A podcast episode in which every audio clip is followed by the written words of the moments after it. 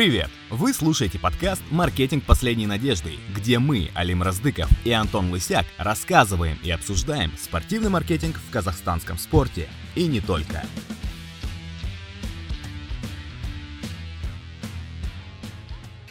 Привет, дорогие друзья! Добро пожаловать на наш новый подкаст. Очень давно на самом деле планировали. Э, будем рассказывать вам преимущественно про спортивный футбольный маркетинг. Э, а кто с вами будет, это я, Алим Раздыков, и мой хороший друг, и даже, наверное, коллега в каких-то сферах э, Антон Лысяк. Привет, Антон! Да, привет, Алим. Как у тебя дела? Все супер, здорово, сезон заканчивается. Мы, кстати, пишем э, это в тот момент, когда футбольный клуб Табол, в котором работает Антон, стал серебряным призером чемпионата Казахстана. С этим, наверное, уже много кто поздравил э, Антона. Наверное, это так? Да, потому что для клуба это большое событие. В Кустанае серебра не было уже 12 лет. И по большому счету многие из тех, кто сейчас играет в команде, в тот момент, когда Табол был серебряным в последний раз, они еще смотрели чемпионат Казахстана по телевизору в качестве только-только подающих надежды молодых футболистов. Потому что большая часть игроков все-таки а, примерно плюс-минус 90-го года, то есть это чуть-чуть mm-hmm. на меньше 30.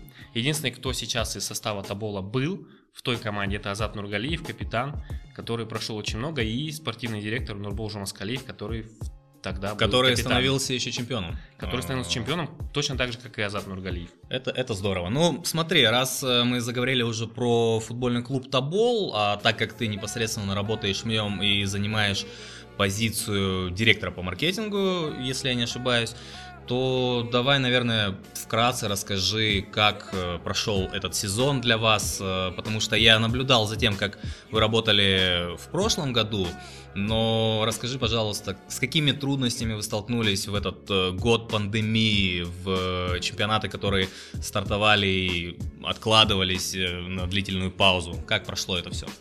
Ну, директор по маркетингу, первое, это очень громко сказано. Я бы сказал, что я отвечаю за медиа и маркетинг в футбольном клубе Тобол. Директором я себя называть не стану. Что касается нашей работы в этом году, то, я думаю, карантин, пандемия, коронавирус, в общем, это на всех сказалось, так или иначе. И очень много из того, что мы планировали, к сожалению, не получилось. Самый простой пример – это онлайн-билетирование в Кустанае на стадионах, потому что ну, просто нет болельщиков, во-первых, на трибунах. Ну, соответственно, это, это первое, да. да. Второе, мы не играем дома. Как первые два матча мы не успели вести систему. Были проблемы и с логистикой в Казахстане, как только все нач... на, э, начались вот эти запреты. И в итоге вся техника пришла только-только недавно. Я думаю, что в следующем году мы все-таки сможем эту систему внедрить полноценно. А есть... это какая-то система, типа скидат для стадиона? Нет, нет, или... нет, имеется в виду система тикетона, чтобы у нас была полностью э, считывался, чтобы штрих-код нет? Нет, идет речь про то, что все билеты на стадионе теперь можно купить э, онлайн. Как эта система работала в прошлом сезоне, например? Только часть из билетов на стадионе можно было купить онлайн, остальные были доступны только в кассах. Сейчас mm-hmm. же мы пытаемся синхронизировать а, понятно. Продажи, То есть э, там делился стадион по да, определенным местам. Да, да. А сейчас мы купили сервер, купили технику для касс, то есть кассы будут э, с компьютерами, с принтерами, с интернетом, соответственно, чтобы была постоянная синхронизация с сервером. Но это все для удобства людей, чтобы, опять же, не было таких проблем, как э, дубли... ну, не дубликаты билетов, как сказать, повторные билеты. Повторные, да. То есть в кассе купил человек на это место, а в тот же момент онлайн человек заказывает на то же самое. Или там просто кто-то ошибся, как-то не внес данные вовремя, и, в общем, такие проблемы случались, и онлайн-билеты, в общем, я считаю, это супер. К сожалению, в 2020 году его сделать полноценно не удалось. Я надеюсь, что в 2021 году болельщиков все-таки будут пускать на трибуны, и мы эту систему все-таки внедрим. А там уже и система штрих-кодов на билетах, система сканеров. Кстати, вот вы были готовы условно к этому сезону, да, уже ввести эту систему, продавать билеты онлайн и так далее. А как, э, наверное, промоушен какой-то именно футбола в Кустанае был у вас э, подготовлен? Ну, в этом сезоне хотели немного поменять подход к рекламе. То есть понятно, что наружная реклама уже не так хорошо работает, как раньше, но так или иначе мы хотели э, взять несколько точек в разных частях города, чтобы более имиджево, да, показывать? Да, имиджевая реклама и продвижение матчей, чтобы, в общем, мы мелькали где-то, люди вспоминали, что есть футбол, есть команда, так или иначе наружная реклама все-таки нужна. В больших городах, наверное, она работает э, уже похуже, mm-hmm. потому что слишком много информации поступает. В городах э, размером поменьше, я думаю, это еще может быть актуально. Ну и плюс э, необходимо, конечно, переходить э, в онлайн рекламу. Понятно, что и так есть ссылки, там, в сторис и так далее. И, кстати, наши партнеры из Тикетона говорили что очень хороший отклик сразу в первые минуты, когда мы загружаем а, новость о том, что билеты поступили в онлайн-продажу. Угу. То есть первое, первые там несколько часов очень-очень э, хорошие идут продажи после этого. И э, это когда вы публикуете у себя? Когда мы публикуем у себя именно. Ну то, и что... параллельно Тикетон э, тоже оказывает определенную поддержку. Ну, честно, за этим сложно следить, имею в виду, они также на сторонних ресурсах рекламируют матчи. Угу. Но я, если честно, уже это было в прошлом году, и по сути я не скажу, где, где такая реклама мне попадалась. А на сайте, в принципе, да. Чтобы этот подкаст сегодняшний, наверное, не был полностью посвящен Кустанайскому Таболу, который стал серебряным э, призером чемпионата Казахстана, э, мы недавно с Антоном встречались и думали, о чем, в принципе, можно поговорить. И выписали э, несколько топиков, о которых мы постепенно будем идти и обсуждать важная тема образования в футболе, в любой сфере, да, и мы знаем, как никто, да, то, что в Казахстане очень мало квалифицированных специалистов, и многие думают, где можно учиться. Как раз-таки Антон, он один из тех э, людей, который отучился на спортивный менеджмент, э, и маркетинг был э, неотъемлемой составляющей. Наверное, стоит рассказать немного, как прошло обучение в Германии, в городе Лейпциг, э, и как это позволило или дало тебе какую-то возможность э, реализовывать это в Казахстане уже. Ну, что касается обучения, я думаю, во-первых, э, многие из тех вещей, которые я там не то чтобы узнал, те вещи, которые мы додумываем интуиционно, я бы так сказал. Интуитивно, да? Интуитивно, да. Интуиционно это что-то что-то из, из это, физической какой-то это, области. Это, это, это, кажется, что-то из Лейпцига, да? Да, да, да. Интуитивно, точно. Я пытался найти это слово. Что-то интуитивное. Там я понял, почему мы делаем так или иначе. А, обучение, честно говоря, понравилось, потому что там были постоянно приглашенные гости, которые реально работают в немецком спорте. Они сильно помогали. Мы разговаривали не только с э, теоретиками, но и с практиками, которые подсказывали определенные моменты. И Лейпциг как таковой э, в плане спорта это очень хороший пример, потому что там буквально за 10 лет выстроили сумасшедший по футбольным меркам клуб э, РБ Лейпциг. И мы на этом примере точно так же очень многие моменты разбирали.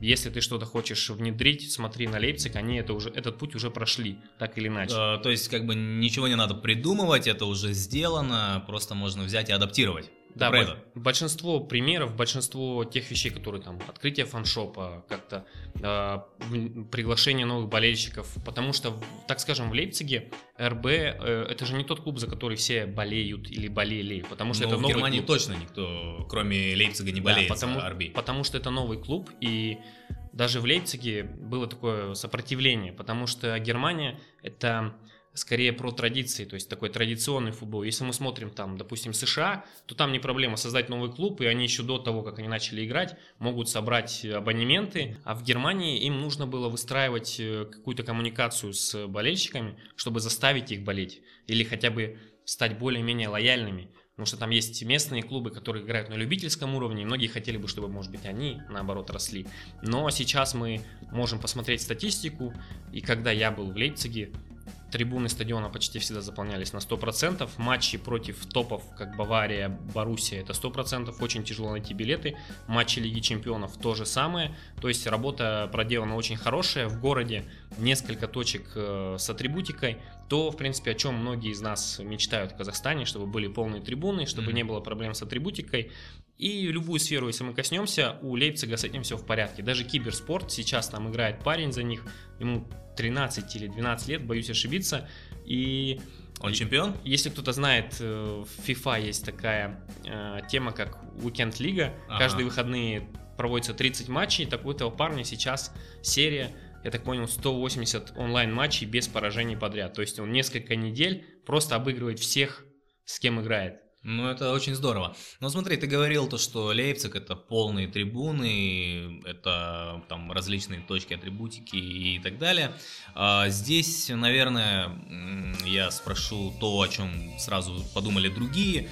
Как ты думаешь, все-таки это немецкая культура, полные стадионы для любого клуба, потому что мы знаем, возьми любой клуб даже во второй Бундеслиге, там будут трибуны всегда полные.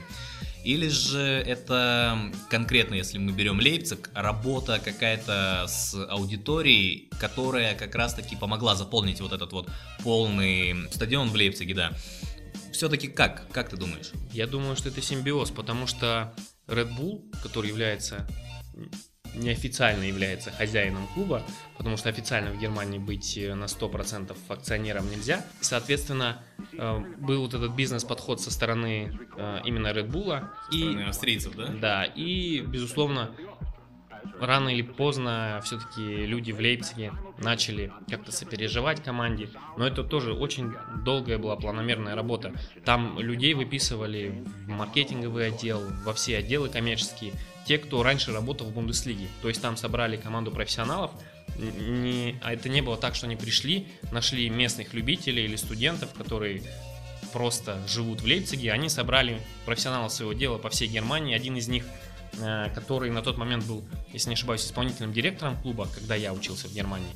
Его э, пригласили, не буду врать из какого города, по-моему, Кёльна, а до этого он участвовал очень активно в организации чемпионата мира 2006 mm-hmm. в Германии. В Германии, да. И был одним из основных лиц, кто в этой организации участвовал. А он работал в Лейпциге, потому что Лейпциг принимал матчи чемпионата мира в Германии. Я думаю, в том числе, но он был именно в оргкомитете чемпионата мира. Ездил по всей да, стране. Да. Поэтому это я уверен, что это специалист высокого класса, и таких людей собирали в Лейпциге, чтобы, что в итоге привело к результату. Мы видим, команда играла в полуфинале Лиги Чемпионов, и я думаю, не нужно лишних каких-то аргументов, что действительно работа проделана сумасшедшая и по детскому футболу, и по маркетингу. Ну, по детскому футболу мы знаем и знаем, какие хорошие кадры оттуда выходят. В принципе, есть у нас отличный пример, это чемпион Казахстана 2020 года. Э, из системы Арби Лейпциг все-таки главный тренер футбольного клуба Кайрат вышел, но это более о спортивной составляющей э, разговора. Мы, конечно, будем немножечко разговаривать про э, рекламную такую оболочку, маркетинговую оболочку. В целом, подытоживая о том, э, что дало тебе образование в Германии, зарубежное образование у профессиональных э, специалистов, э, ты смог в полной мере как-то это реализовать в Казахстане? Я думаю, что пока нет, потому что у нас сложнее работать, наверное, чем в Европе. Но если мы говорим про э, такие более новаторские вещи, которые ты хочешь э, принести в спорт, в чем основная беда? Что останавливает? Не то, что останавливает, я думаю, немножко замедляет, потому что далеко не во всех клубах э, есть э, специалисты высокого уровня, есть проблема с мотивировкой, допустим, зарплат для специалиста более высокого класса, чтобы его пригласить. И многие вещи, которых раньше не было, и их нужно привносить, например, профессиональный дизайн, который дизайнеры, я считаю, в каждом футбольном клубе должны быть, это 100%. Если не штатный дизайнер, то это должен быть дизайнер со стороны какой-то там на аутсорсе, например. Но все эти моменты очень тяжело проговаривать, их нужно объяснять, пояснять, зачем это нужно и что это в итоге даст. И шаг за шагом мы все-таки, допустим, в Тоболе это выстраиваем. То есть э, мы наладили с руководством диалог, я объясняю, зачем это нужно, и со временем показываем, что это действительно работает, и тогда все понимают, да, так нужно было сделать. Так было с дизайнером. Мы начали э, в 2019 году сотрудничество с э, местным дизайнером Амир э, Жандыбай. То есть вначале он делал это на волонтерских началах, и на тот момент он не был Э, профессиональным дизайнером. То есть сейчас он получает деньги за свою работу? Да, сейчас он э, зарабатывает. Ну, как ты думаешь, правильно все-таки платить э, за работу? Я уверен, что платить за работу нужно, но там, я думаю, с двух сторон была выгода в прошлом сезоне, потому что Амир получил практику, он получил конкретные задания, что нужно делать, и за счет этого развивался его навык. То есть он до этого не зарабатывал как дизайнер. То есть это, в принципе, было его хобби, а не работа. Сейчас же, э, я уверен, он не будет никому ничего делать бесплатно, потому что за вот эти... Потому что он стал уже, можно сказать, профессионалом. Да, не имея образования, он э, получил хороший опыт, он э, прекрасно смотрит примеры европейские, и мы какие-то вещи стараемся делать уже, создавать свой какой-то стиль.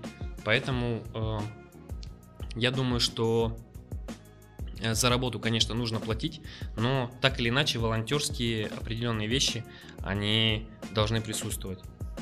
В общем, я считаю, что волонтерство, оно все-таки нужно. Волонтеры должны быть в футболе так или иначе. Может быть, на каких-то первых порах но, но не на постоянной основе. То есть такие вещи, как дизайн или там реклама, маркетинг, оно не должно всегда происходить бесплатно. Во всяком случае, такое мнение, твое мнение может со мной не совпадать. Ну, я так понял, у нас еще сегодня еще несколько тем для обсуждения. Давай поговорим, может быть, о трансляциях. Мы не затронули этот момент, но у меня был опыт комментирования. Mm-hmm. Не на казахстанском телевидении это был, вернее, на казахстанском телевидении, но не казахстанский футбол. Я комментировал Еврокубки на, Лигу на ОНТВ, да. Да, да он ТВ помню времена эти, да. И один сезон я комментировал для ПФЛК ТВ наш казахстанский футбол. Угу. И э, хочется сразу сказать, очень много критики всегда к комментаторам, и это приходится читать. Проблема комментаторов в Казахстане, что у нас нет э, отрасли как таковой, в том плане... Или а, школы. У нас школы нет, да. Вот я имел, что я имел в виду, что нельзя стать комментатором, нельзя научиться быть комментатором где-то в университете. То есть это только люди, которые сами по себе как-то пришли в профессию, может быть это радиоведущие или какие-то журналисты.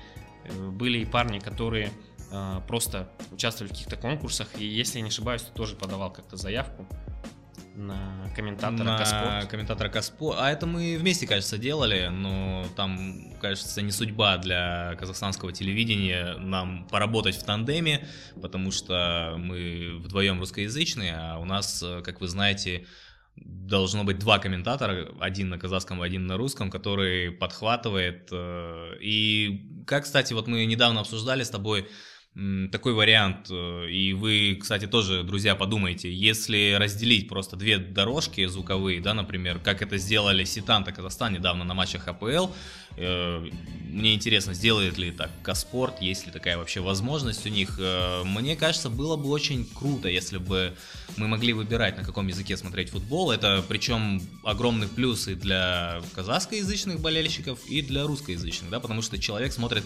матч в стопроцентном комментарии на своем родном или языке, на котором он разговаривает. Ну вот как, как думаешь? Многие бы еще сказали третью звуковую дорожку, где вообще нет комментаторов. Ну да, это, кстати, популярное решение, убрать, просто смотреть футбол с интершумом. Но а, я, у меня был такой опыт э, смотреть футбол с интершумом, в, в смысле на трансляции.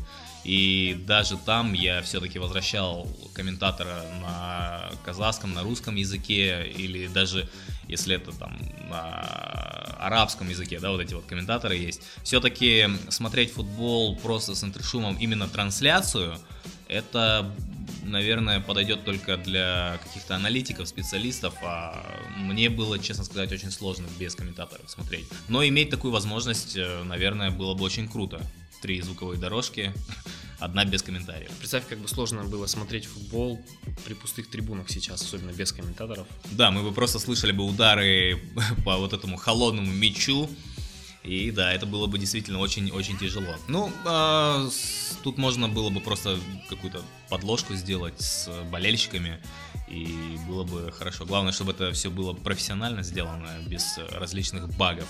Кстати, у нас же был такой, как говорят, кейс. Мы в Кустанае же сделали 1, 1 июля, по-моему, был тур. А после, я, после я, я, смотрел этот, я смотрел этот матч, э, уже пустые трибуны, да, у вас были, и э, был интершум с болельщиками. Кажется, немножечко критики вы получили в свой адрес. Мы получили реакцию, я бы сказал. Она была скорее, конечно, негативная, но так или иначе нас отметили, что мы что-то делаем, что мы пытаемся, что мы попытались что-то сделать. Но мы сами понимаем, там основная проблема была в том, что набор кричалок был довольно э, узкий, потому что... Или скудный. Или скудный. И второй момент. мы привыкли смотреть Испанию условно и, или где еще подобные инструменты используются, и там э, работает искусственный интеллект. То есть он э, подстраивается да, под, под картинку. Под ситуацию на поле. А у нас это был просто звук, и человек, который сидел, так скажем, за пультом, это не была его основная работа в этот момент. То есть у него еще были другие. Поэтому была задержка определенная, да? А, а вот как ты думаешь, лучше сделать сразу хорошо, протестировано, или сделать так, как вы это сделали? Я думаю, что если ты хочешь сделать что-то идеально, в наших условиях можно вообще не запустить в итоге. То есть мы попробовали, поняли свою ошибку примерно, и в будущем, если такая ситуация случится, чего не очень хотелось бы, то, наверное, мы бы их немножко исправили, дописали бы где-то студийно, болельщиков и так далее. Это было бы ну, это как э, просто фраза, да, лучше сделать и пожалеть, чем э, не сделать и пожалеть, да, примерно так. По трансляциям, в принципе, вот смотри, э, для меня основная боль, основная проблема нашего телевидения, это не то, что съемка, это наша телевизионная картинка. И телевизионная картинка нас как раз-таки перекидывает на следующий этап, это инфраструктура, это арена, это стадион. И зачастую, когда мы смотрим э, трансляцию, да, давайте, даже из Алматы, мы видим не ту самую красивую телевизионную картинку из-за беговых дорожек, да. Э, друзья, если мы начнем, конечно, брать э, другие примеры, там, матчи где-нибудь в Атырау или э, в Шимкенте, например, да, хотя, ну, там аналогичная ситуация, беговые дорожки, но мало работают с брендингом на аренах, э, потому что я, я, я абсолютно уверен, если Лига Чемпионов, групповой этап, или даже плей-офф, потому что с плей-офф начинается полный брендинг стадиона, приедет в Алматы в следующем году, условно, а, УЕФА сделает максимально красивую картинку, потому что это, это спонсоры, которые платят за показ на экране, это болельщики, которые заинтересованы. Я согласен, что визуальная составляющая очень важна, и один из первых моментов, кроме брендинга, это еще трибуны пустые, пустые практически трибуны, всегда. Да.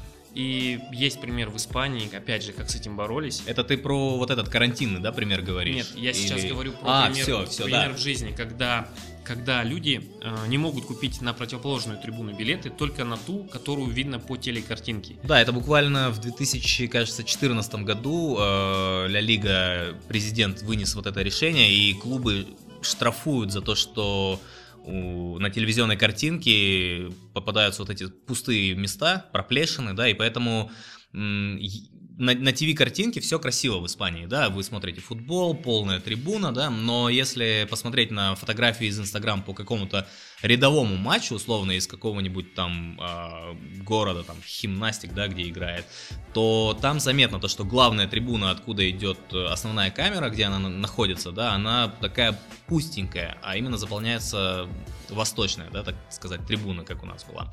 Но у Табола, кстати, мне очень понравилось э, в прошлом году, когда были еще болельщики на стадионе, это матчи из Табол арены из вашего манежа, манежа, да, там в принципе маленькая вместимость, э, трибунки находятся рядом с полем и была достаточно очень красивая телевизионная картинка. Это и есть пример то, что можно э, работать даже на маленьких аренах э, хорошо и чемпионат может смотреться достойно. Я думаю, если бы у нас были маленькие стадионы, такие компактные, как... у нас бы не было проблемы, пример, да, с такой... Пример в Кокштау стадион, он тоже маленький, я не знаю, там около тысячи, наверное, человек, я не скажу сейчас, так не вспомню. Но там тоже камера находится именно на трибуне. Но если бы камера находилась с другой стороны, то было бы ощущение такого английского футбола, э, именно не премьер-лига, э, не, низшие ниже, дивизионы, да, ну, не, не прям супер ниши, ну такие Ну, чуть, ниже чемпионшипа, да. Лига 1, да? Потому что это маленький такой очень компактный стадион с очень маленькой трибункой, но она почти всегда заполняется. А еще за воротами есть трибуна. И за воротами есть трибуна. И это выглядит очень здорово. И по шумовой поддержке, когда ты на стадионе в Кокштау находишься, Тысяч... Из- за вот этой компактности. Да, тысяча человек в Кокштау, э, они звучат громче, чем, например, 5-6 тысяч в Алмате или там 5-6 тысяч в Астане, например, на стадионе. То есть вот эта тысяча в Кокштау звучит гораздо громче за счет компактности. А большие стадионы, там 30-тысячники, 20-тысячники, и там, к сожалению, нет такого звука, и Поэтому так, или тысяча на стадионе в Кокштау, или тысяча на стадионе в Кустана, это тоже огромная разница, потому что они, э, эта тысяча будет распределена по всему стадиону, и как-то общего такого шумового эффекта не будет. Да, окей, у нас есть проблемы, и мы видели отличный пример в Испании, э, как они работают именно в период пандемии. Они сделали отличную графику. Это, кажется, польская компания, которая рисовала всю эту графику для полностью лиги. Э, и визуально заполняла трибуны. Если бы мы в Казахстане, например, могли бы это сделать, ну, условно, э, профессиональная лига, подписывает контракт с вот этой польской компанией. Она делает графику для всех стадионов, чисто для ТВ-трансляции. И на трансляции мы видим то, что трибуны полные, все окей, все хорошо. Или вот тут два, два таких момента, да, вот как лучше с графикой, или как делают э, многие клубы, э, вот эти вот картонные фигуры высаживают на трибуны. Какой вариант лучше?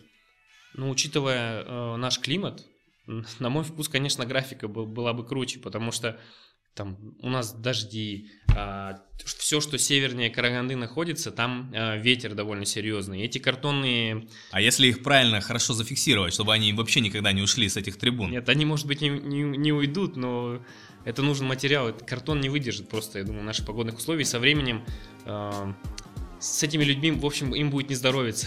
Рано или поздно а начнутся проблемы. Но график, с точки зрения финансов, я думаю, графика дороже. Я, мне сложно сказать, потому что, честно, я не представляю, о каких э, суммах идет речь. Может быть, ты владеешь информацией, я, мне сложно сказать, сколько это вообще стоит. А, наверняка это стоит э, приличных денег, да. Но все-таки как, как вариант. А, у нас есть отличная тема продолжить как раз-таки вот, вот эту вот всю красивую картинку. Это день матча, матч-дэй, а именно те времена, которые были, и я надеюсь, те времена, которые мы еще не раз застанем. А, матч-дэй или тот самый день матча, когда проходит игра, это не, не просто спортивное да, как бы мероприятие, это то, когда собираются болельщики, собираются семьи, Э, это тот день, где клуб э, может заработать э, денег и на мерчендайзинге, и на продаже напитков, продаже еды, каких-то активностях. Здесь, в Казахстане, конечно, работа по опыту ведется не самая лучшая. Я, я, я могу говорить о том, как это было в Кайрате. Кайрат, в принципе, начал отрабатывать матч-дэй, особенно те моменты, когда в, Алматы приезжала Лига Европы, и ты тоже застал это, мы тогда вместе работали в клубе. Было, было клево, да, но когда мы ездим в регионы, а ты наверняка э, тоже это увидел, мы, мы просто подъезжаем на стадион, там подходят болельщики, они приходят просто на игру. Мне кажется, у нас просто, во-первых, нет такой традиции пока что, и традиция за год, за два ее не установишь. Я имею в виду как боление семейное. А по поводу работы на стадионах, на стадионах э, так или иначе она все равно улучшается. То есть я могу сказать, э, мне, допустим, очень нравится, как работают пацаны в Караганде. Их маркетинг, они, они неплохо работают именно на стадионе. А Доп... можешь рассказать, пожалуйста, как э, в Караганде? Потому что, когда я там был последний раз, это, я не ошибаюсь, если это год 2015, кажется, был, или 2014, там все активности проходили уже внутри арены, в самой чаше. Талисман ходил, они выставляли какие-то буквы, а именно вот э, такой наш, вот по пониманию нашему матч-дэй, где за пределами стадиона, там что-то это делается сейчас?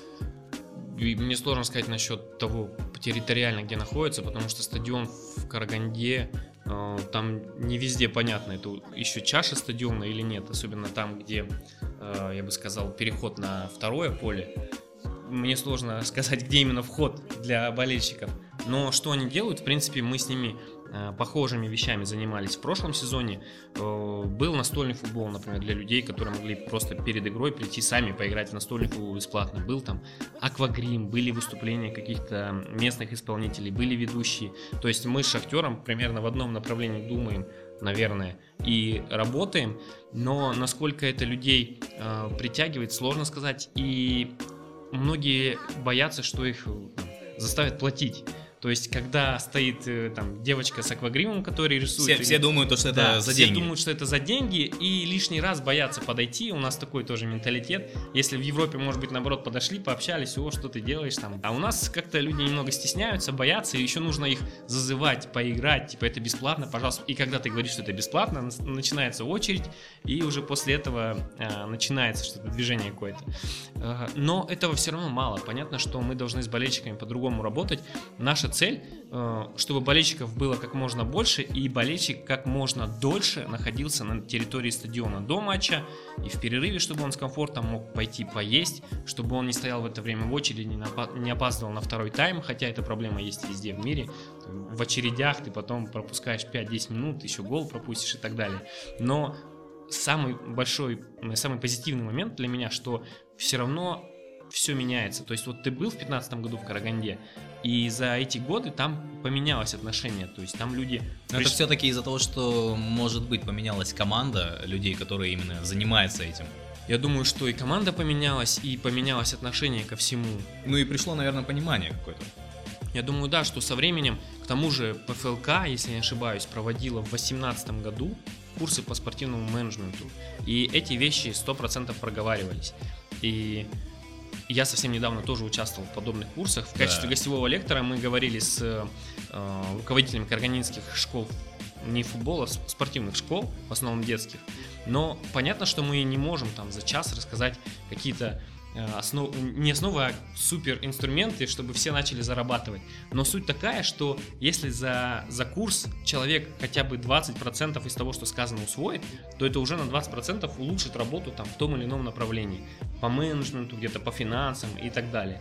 И в этом и была суть. Мы рассказываем свой опыт, люди э, потом этот опыт- Перенимают опыт, и перенимают, да, реализовывают и его. реализуют. Точно так же, я думаю, и для директоров, например, э, в в любом клубе Казахстана такая же работа была проведена, тем более, что за последние два года в Шахтере это менялись руководители, а, Ну на- да. а направление, я думаю, сильно не поменялось. То есть они продолжают, и Шахтер один из э, лидеров по...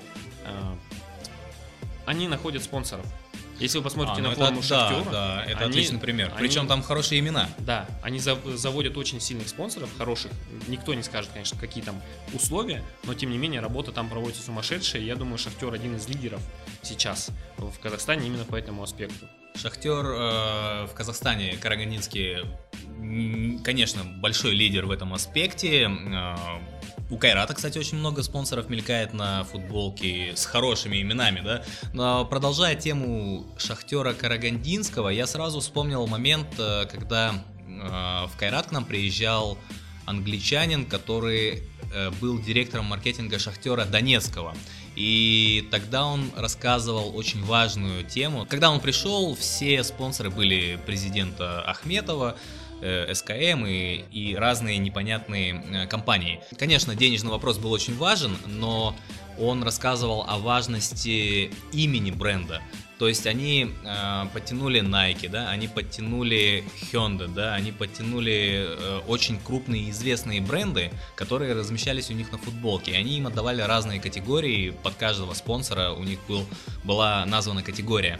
И после этого он говорит то, что нам стало гораздо легче делать следующие презентации для спонсоров, потому что э, большие бренды видят, о, у вас э, спонсор Hyundai, да, например, у вас э, технически, официально спонсор э, это Nike, да, поэтому они уже видят то, что большие авторитетные компании зашли, поэтому можно работать. Но у нас как-то э, и сами компании с футболом не очень активно работают пока что. Если мы видим в той же Германии найти спонсора под команду, которая играет в чемпионате города, иногда даже легче, чем в Казахстане найти. Я не знаю, с чем это связано. Любят, допустим, у нас любят э, спонсировать не внутренние э, команды, так скажем, а те, кто идут на экспорт. То есть это какие-то сборные, это Борис, самый лучший пример, что я думаю, почти все компании, которые так или иначе хотят войти в спорт, они первым делом вспоминают про Борис, потому что они играют э, в КХЛ, они играют на международном уровне, постоянно причем. Это, это хорошие просмотры, потому что, да, КХЛ это отличная база, это ТВ-трансляции, очень качественные. Конечно, да, про Борис. Ну, у Бориса, кажется, кажется, очень много э, спонсоров именно от лиги, от э, КХЛ. Прям. Я думаю, да. Ну, вспомнить тех же, тех же партнеров, которые есть в Тоболе, там, Транстелеком, например. И они работают с Борисом, и только после того, как мы к ним пришли в прошлом году, поговорили, потом долго-долго обсуждали эти моменты, и все-таки они решили э, начать и в футбол входить потихоньку.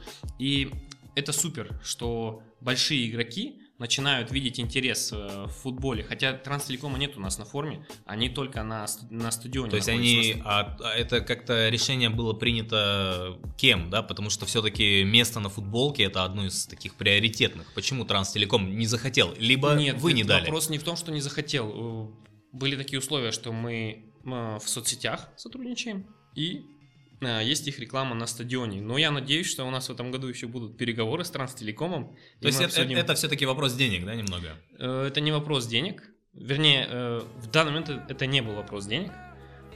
Просто пока, пока мы решили, что таким образом будем взаимодействовать. И я думаю, всех пока, пока устраивает. У нас э, была еще одна тема, которую мы хотели бы обсудить сегодня. Это э, такое слово из английского, которое уже стало своим в русском, кейсы, хотя есть э, примеры, примеры, там случаи, да. И как... Кстати, вот этот момент с э, языком, это тоже даже перенимание можно, слов, даже да, можно что? отдельно обсудить, потому что в русском языке как-то так э, принято и, и нам э, проще э, слышать маркетинг. То есть ча- часто очень говорят маркетинг, хотя mm-hmm. люди, которые много говорят на английском, говорят, что это не, неправильно, говорят, что нужно говорить маркетинг. И на самом деле устоявшегося такого правила я пока не видел, чтобы сказали, все, вот маркетинг, мы только так используем это слово. Но это уже просто к вопросу языковому, филологическому, просто интересный кейс. Это интересный кейс, да, и вообще, в принципе, это большая тема для обсуждения. И если вам это интересно, пишите в комментарии, мы подумаем и, может, запишем про это. Но к кейсам возвращаясь, давай, наверное, вспомним какой-нибудь кейс, где мы непосредственно вдвоем были. Я не помню, ты участвовал в том кейсе или нет. А... Аршавин.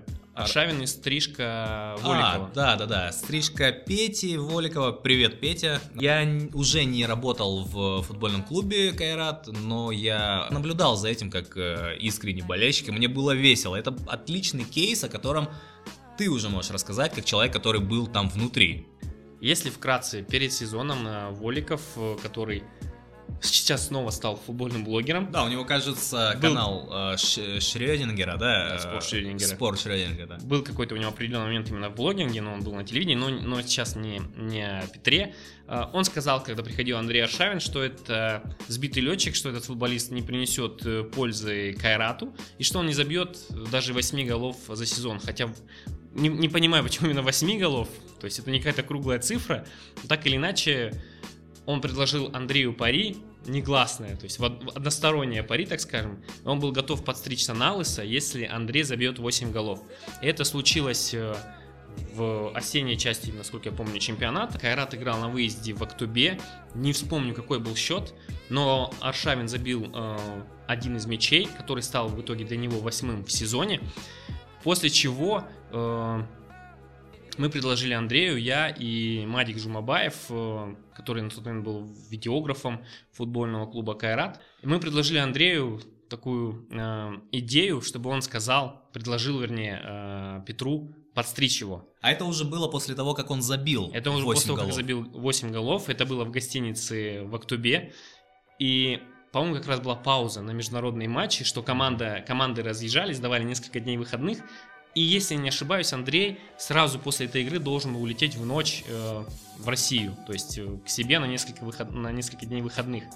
И если бы мы там чуть промедлили или э, замешкались, это, эта идея могло, вернее, она могла не воплотиться в жизнь. Но вы отлично ситуативно так воспользовались э, этим моментом и все это превратили в такой медиа-кейс. Но есть еще один герой этой истории, о котором мало говорят, это Женя Акманов, который сейчас, кстати, пресс-атташе Бориса. Бориса. Он позвонил и напомнил про это пари, то есть он э, следил, за, как-то был в этой информационной повестке, он позвонил и сказал, было такое пари со стороны Петра Воликова, ну и, честно сказать, к осени про, про этот блок э, Много Петя кто- многие, многие забыли, и мы, Да. в принципе, не держали это в голове, и не было такой цели ни у клуба, ни у Андрея, чтобы вот заб- забить 8 голов и побрить а, Петра. И Женя нам напомнил про это, и мы тут же решили предложить э, Андрею эту идею, и, честно говоря, я боялся, что он откажется. Что А он скажет, он принял это как-то спокойно. он, он наоборот даже воодушевился, сказал, что это прикольно, это может быть интересно, и он согласился. Мы тут же прямо в гостинице записали короткий ролик, там секунд на 30, я даже не помню, где вкратце Андрей сказал, Петр, э, Вы, мне бросили пари, Да, вы- я это сделал. вы дерзили мне, и я, я решил вам ответить. В общем, я готов по- подстричь вас лично. Эту историю быстро подхватили в России, там вплоть до приглашения на вечерний Ургант были такие моменты. Могло бы быть, но не получилось. Как говорят, Но на вечернем Урганте он рассказывал, кажется, Иван Ургант про вот эту ситуацию. Про эту историю? Да, про эту историю. Да, это точно было. И, в общем, охват был очень широкий, тем более Андрей это личность э, известная во всем футбольном мире, наверное, точно. Англоязычном он играл в Арсенале, и это и британские СМИ об этом говорили, и другие, где говорят на английском языке. В общем, очень многие э, СМИ подхватили это.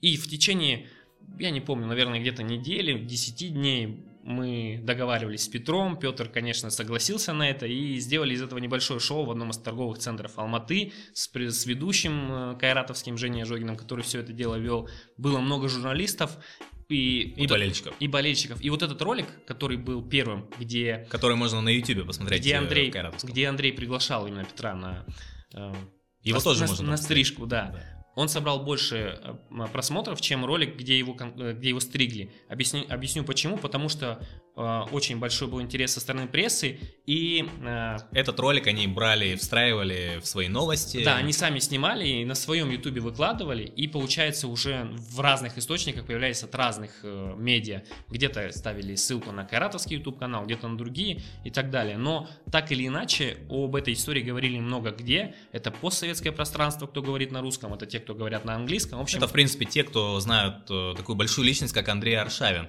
И это отличный пример того, как бесплатно, по идее, бесплатно, по сути, э, можно создать огромную виральность э, и, ну, э, кстати, очень интересно посчитать.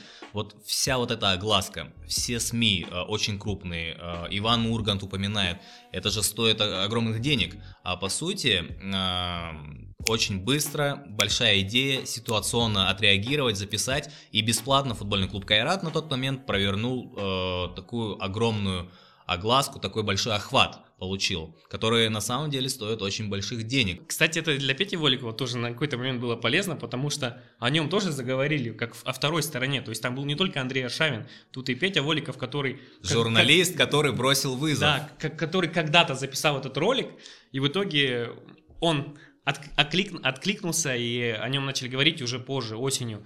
В общем, такая история, но таких историй не может быть много на самом деле, потому что тут все сложилось, па- пазлы Все было сложились. идеально, да. Да. Большая звезда, Андрей Аршавин, э, вызов, который был брошен в начале сезона. Э, Стечение обстоятельств, да, то ты говорил то, что Женя Акманов э, набрал, напомнил об этом, а Аршавин согласился, и то, что это все так круто завертелось, да, наверное, это случается там раз в пять лет, а может, может и больше. Может быть, да. Друзья, было очень интересно поговорить. На самом деле, это такой для нас первый опыт э, в подкасте собственном, да, можно сказать, потому что, ну, Антон, у тебя были?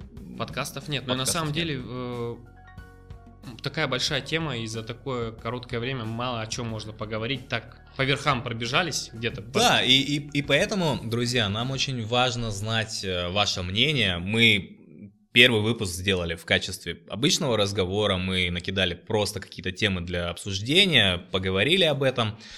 А чтобы э, качественно записать следующие выпуски, вы можете просто писать в комментарии то, о чем вы хотели бы узнать, услышать. Э, Не ограничивайте себя казахстанским спортом, хотя преимущественно нам интересно про это рассказывать.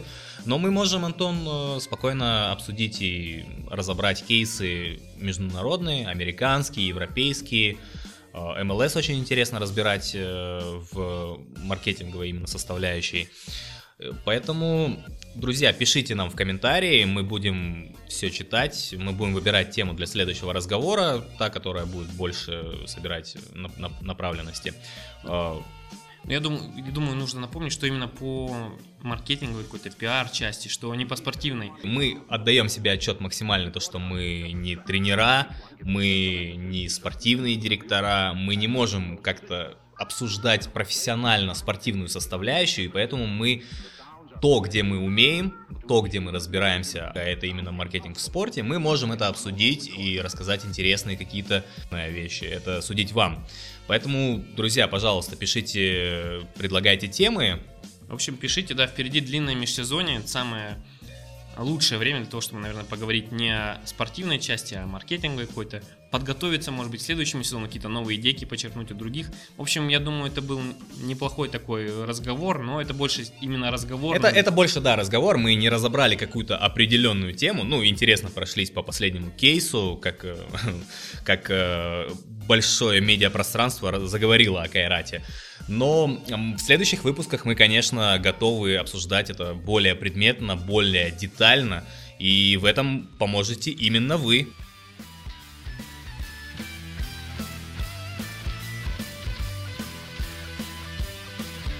Вы слушали подкаст «Маркетинг последней надежды». Подписывайся, чтобы не пропустить новые выпуски, и делись с друзьями –